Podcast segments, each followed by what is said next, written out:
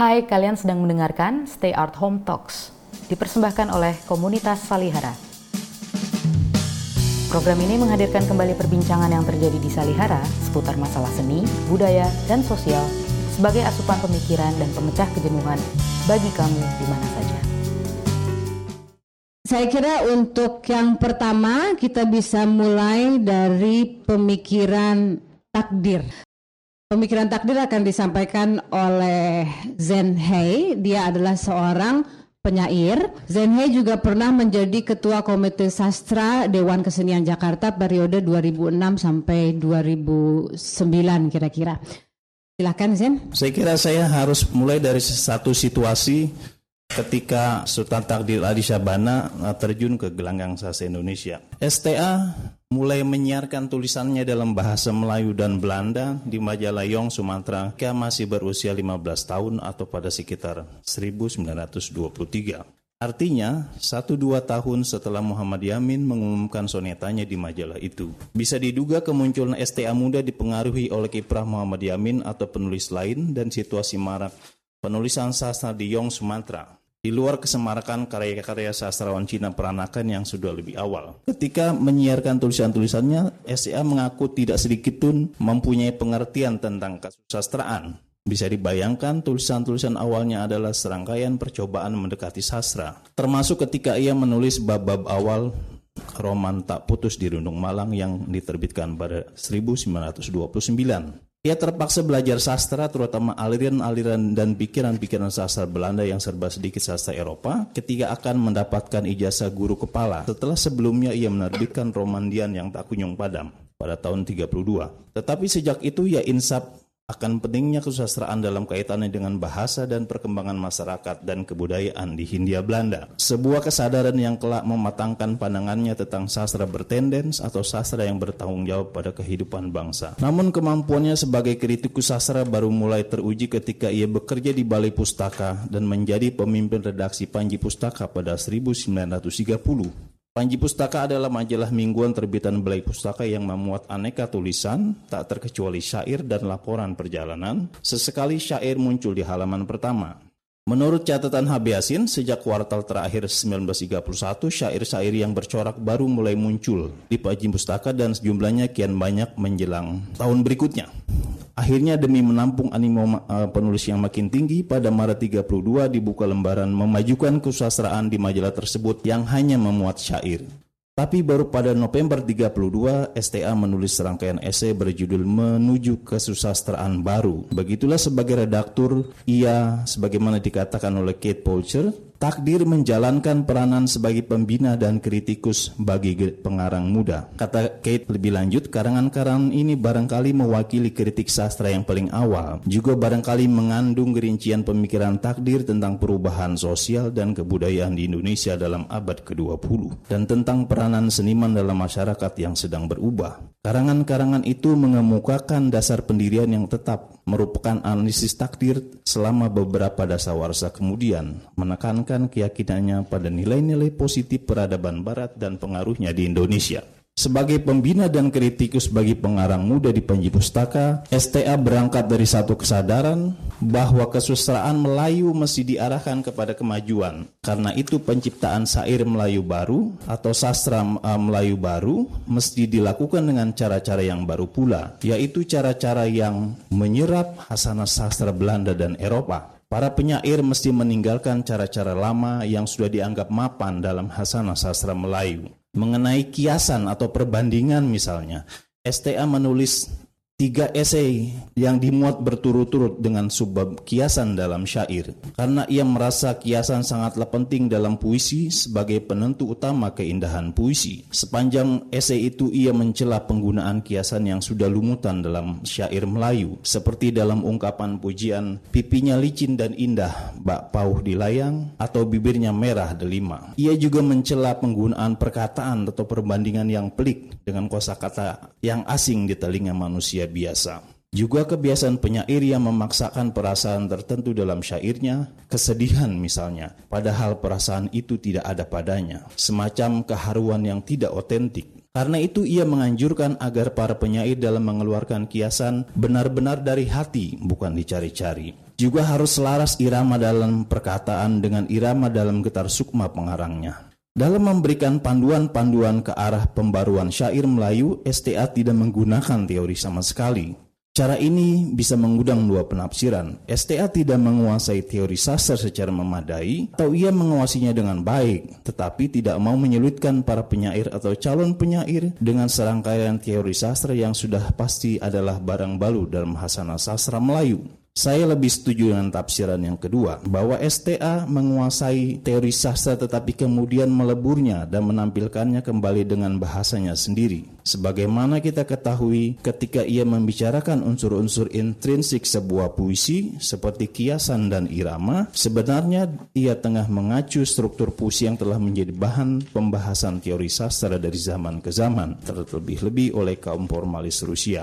Pada laku kritiknya, STA lebih banyak menunjukkan contoh-contoh syair yang buruk di samping mengajukan contoh-contoh syair yang ia anggap sudah berhasil atau berpotensi menjadi syair Melayu modern. Misalnya, soneta Muhammad Yamin atau puisi Amir Hamzah. Untuk memperkuat anggapannya tentang kebaruan, ia kadang-kadang mengutip sejumlah pendapat dari para penyair de Tachtiger atau angkatan tahun 80 di Belanda, seperti Jaksper, Willem Kloos, Albert Perwee, dan Van Deyssel. Dari kutipan-kutipan itu kita sudah bisa memastikan bahwa acuan modernisme takdir dalam puisi adalah kaum penyair romantik Belanda. Dengan begini ia sudah siap dengan satu risiko, dicap mabuk kebaratan. Bagi STA hal itu tidak bisa dielakkan lagi, sebab yang jauh lebih penting adalah pengaruh barat itu amat berguna untuk memajukan kesusastraan Melayu yang sedang tumbuh. Ia juga ingin menarik garis yang tegas antara puisi baru dan puisi lama, antara yang telah menyerap pengaruh barat dan masih bertahan dalam puitika tradisional. Kendati demikian, sebagaimana terbukti kemudian, lembaran memajukan kesusastraan tidak cukup berhasil mencapai apa yang diinginkan STA. Memang dengan adanya lembaran itu, ia menerima banyak sekali kiriman syair dari berbagai penjuru Hindia Belanda. Sayangnya sebagian besar syair adalah jenis syair percintaan atau syair kesedihan. Jenis syair yang kelak digolongkan oleh Asrul Sani sebagai puisi emosi semata. Ia sebenarnya berharap para penyair saat itu menggarap satu tema yang lebih luas ketimbang tema percintaan dan kesedihan. Kesusastraan yang sebenarnya lebih besar dan lebih luhur padanya. Di dalamnya menyala-nyala api kehidupan yang bebas dan besar. STA masih melanjutkan telaahnya tentang puisi ketika ia memimpin majalah Pujangga Baru sejak Juli 1933. Tulisannya di Pujangga Baru adalah semacam perluasan dari apa yang telah dicobakan di Panji Pustaka. Sebagaimana tergambarkan lewat tulisan-tulisan yang terkumpul dalam buku Kebangkitan Puisi Baru Indonesia, STA tampak lebih leluasa dan lebih mendalam dalam merumuskan apa yang menjadi ciri-ciri utama puisi baru yang sedang tumbuh dan perbedaannya dari puisi lama yang sudah mulai ditinggalkan orang. Salah satu penerian puitika baru yang penting dicatat di sini adalah pembenaran STA akan mewabahnya puisi lirik dalam generasi Pujangga Baru. Itu karena para penyair generasi ini gemar sekali mencurahkan perasaan kalbunya lewat puisi. Ingatlah adagium pendekar penyair romantik Wordsworth misalnya, puisi adalah luapan perasaan yang spontan. Mencurahkan perasaan kalbu artinya mendorong jiwa untuk bernyanyi lewat irama kata yang terpilih. Dalam sebuah sapuan besar yang cenderung bombastis dan penuh perumpamaan, STA menyebut begini. Dalam sajak Rustam Effendi, Rifai Ali, Ipih, Di Lubis sering perasaan itu menderu sebagai anak air pegunungan yang gembira gemuruh mengalir menuju lautan bebas. Pada Amir Hamzah seluruh gerak jiwa menjelma bunyi berirama, lagu semata-mata. Dalam curahannya yang mesra kadang-kadang Sanusi Pane dapat membubung ke sawang lapang yang tiada berwaktu. Pada Armin Pane segalanya masih kabur, belum berbaris, meski sesekali tergetar dalam suaranya keindahan yang tiada terkatakan.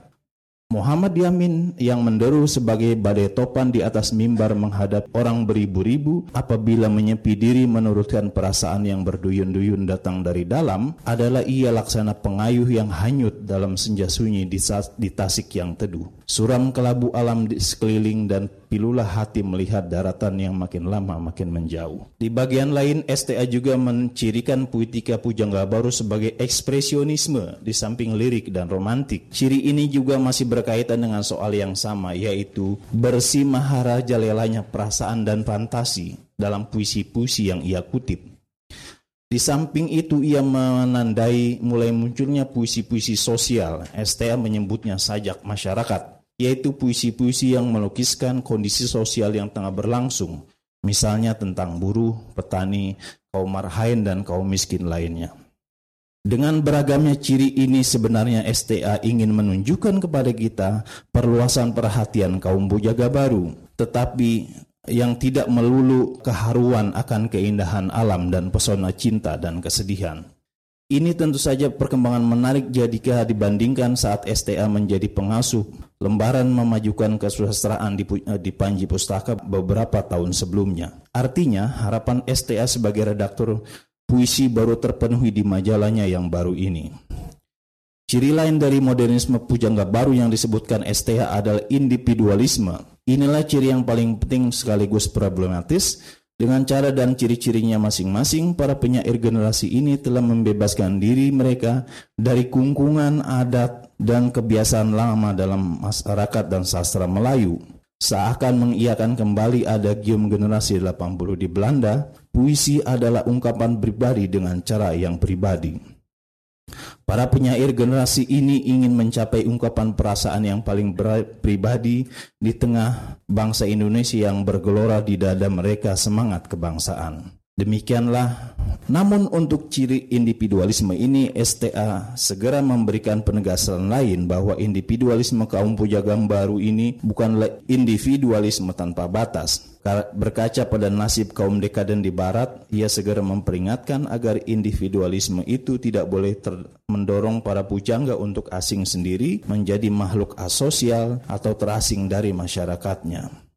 Mereka mesti menjadi bagian penting dalam masyarakat. Lewat esainya yang berjudul Kesusastraan di Zaman Pembangunan Bangsa yang dimuat di Pujangga Baru nomor peringatan 1933-1938, STA menegaskan bahwa kaum pujangga tidak boleh berdiri menonton di tepi sungai yang aman, seolah-olah ia tidak bersangkut paut dengan air yang sedang mengalir itu.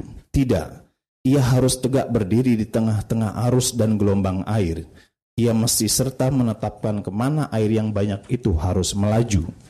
Tidak mengherankan jika dengan tekad ini STA bisa bersetuju dengan pendapat Stalin tentang puisi pengarang yang disiarkan dalam Kongres Pengarang Rusia saat musim panas 1934, bahwa pengarang adalah insinyur pembuat jiwa atau insinyur jiwa manusia.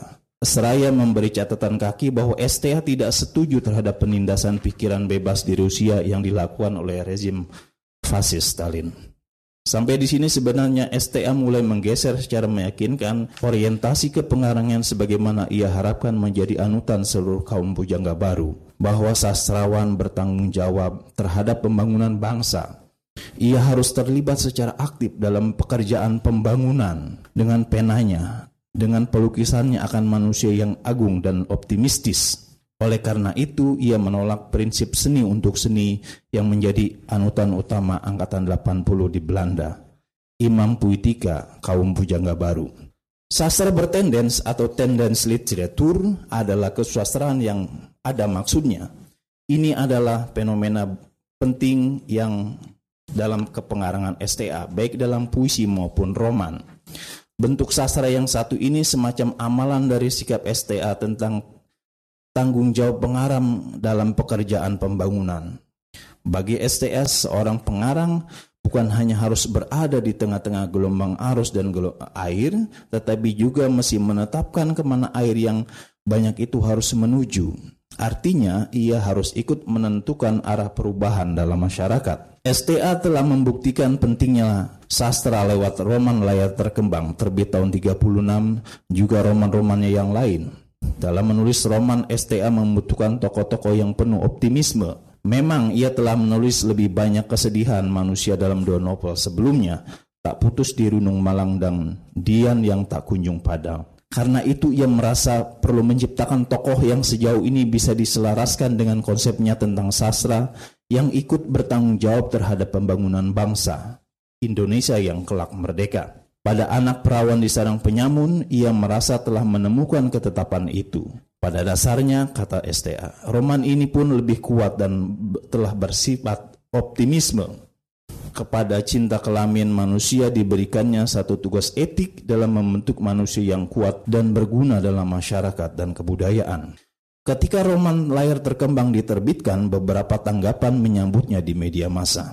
Namun di antara sambutan hangat yang paling banyak adalah keberatan akan tendensinya yang terlampau nyata. Menghadapi tantangan yang keras atas roman ketiganya itu, STA menulis esai berjudul mirip dengan esai sebelumnya, yaitu Kesejahteraan dalam Zaman Pembangunan, dengan anak judul Polemik dengan Sanusi Pane. Dengan tulisan ini, STA kembali menegaskan wataknya yang polemis atau gemar bersoal jawab dengan penulis lain seputar pendiriannya yang kerap memancing reaksi orang lain. Sementara bagi Sanusi Pane jelaslah bahwa sastra bertendens yang berisi propaganda bukanlah kesusastraan yang sejati. Meskipun begitu, keduanya sama-sama menolak prinsip seni untuk seni. Keduanya juga sama sepakat bahwa seniman atau sastrawan mesti menggabungkan dirinya dengan dunia dan kemanusiaan. Untuk sergahan Sanusi Pane ini, sikap STH jelas sudah. Ia menolak pertentangan perasaan keindahan dengan paedah antara seni dan didaktik, antara seni dan tendensi. Kriterium seni bagi saya bukan terletak pada apa yang diucapkan, tetapi dalam cara mengucapkannya, dalam cara jiwa pencipta melakukan ciptaannya, pendeknya dalam kecakapan menciptanya, kata STA. Dengan frasa kecakapan mencipta, sebetulnya STA tengah meminta permakluman Sanusi Pane, juga menganggap penanggap dan pembaca romannya bahwa isi roman itu tidaklah bermasalah. Juga maksudnya kelewat, termasuk jika tendensinya kelewatan kentara, sebab yang jauh lebih penting dari itu adalah peran karya sastra dalam masyarakat. Ia ikut menyadarkan masyarakat pembaca tentang pentingnya optimisme dan peran bangsa Indonesia dalam pembangunan saat itu.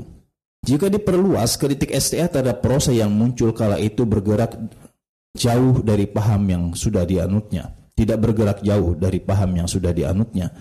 Ia akan lebih banyak menguliti maksud atau isinya ketimbang bentuknya. Ketika lewat esainya Kedudukan Perempuan dalam Kesusastraan Timur Baru yang dimuat secara bersambung di Pujangga Baru pada Januari dan Februari 1941, ia mulai membicarakan karya-karya pengarang perempuan Indonesia, Jepang, dan Eropa. Khususnya roman Kehilangan Mustika karya Hamida, Siti Nurbaya karya Marusli, dan Azab dan Sengsara karya Merari Siregar atau Jumpa Aceh karya Zainuddin. STA lebih banyak membahas isinya bukan bentuknya, tentang bagaimana perjuangan tokoh-tokoh roman itu dalam menghendaki kebebasan mencari jodoh. Lebih dari itu, ia menceritakan kembali kisah-kisah itu secara lebih ringkas dan menarik kesimpulan di akhirnya.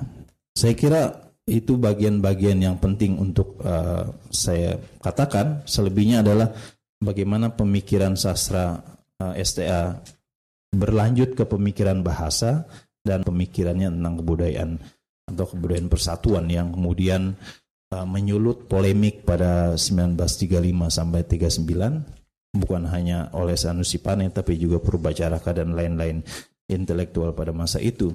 Soal bahasa mungkin yang menarik, saya kira ijtihad STA dalam menentukan atau memastikan pola-pola pembentukan kata dalam bahasa Indonesia. Misalnya, dia mengklaim bahasa Indonesia tidak punya gugus konsonan atau konsonan yang bersusun-susun.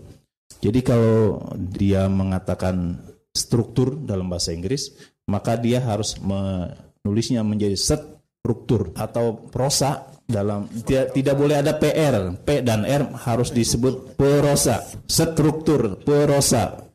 Kemudian kalau ada akhiran kata yang berbunyi E dalam bahasa Inggris misalnya, itu bisa diucapkan menjadi acuannya, karena dalam bahasa Melayu Riau, Melayu Johor, apa yang disebut saya lupa itu menjadi saya lupa. Jadi intelektualisme atau ekspresionisme, dan itu sekarang diikuti oleh Taufik Ismail. Saya kira itu pikiran-pikiran yang menarik tentang bahasa Indonesia. Terima kasih banyak. Terima kasih. Terima kasih Zenhei. Sekali lagi kita sebetulnya membicarakan tiga tokoh besar kritikus sastra terhadap sastra Indonesia. Takdir ini punya posisi yang sangat istimewa. Kita bisa melihat kalau saudara-saudara tadi membandingkan dengan situasi kesusastraan zaman sekarang, kita bisa lihat bagaimana Takdir itu punya proyek besar mengenai sastra dan mengenai Indonesia, mengenai peran bahasa, peran sastra itu besar sekali diterapkan oleh Takdir kepada sastrawan.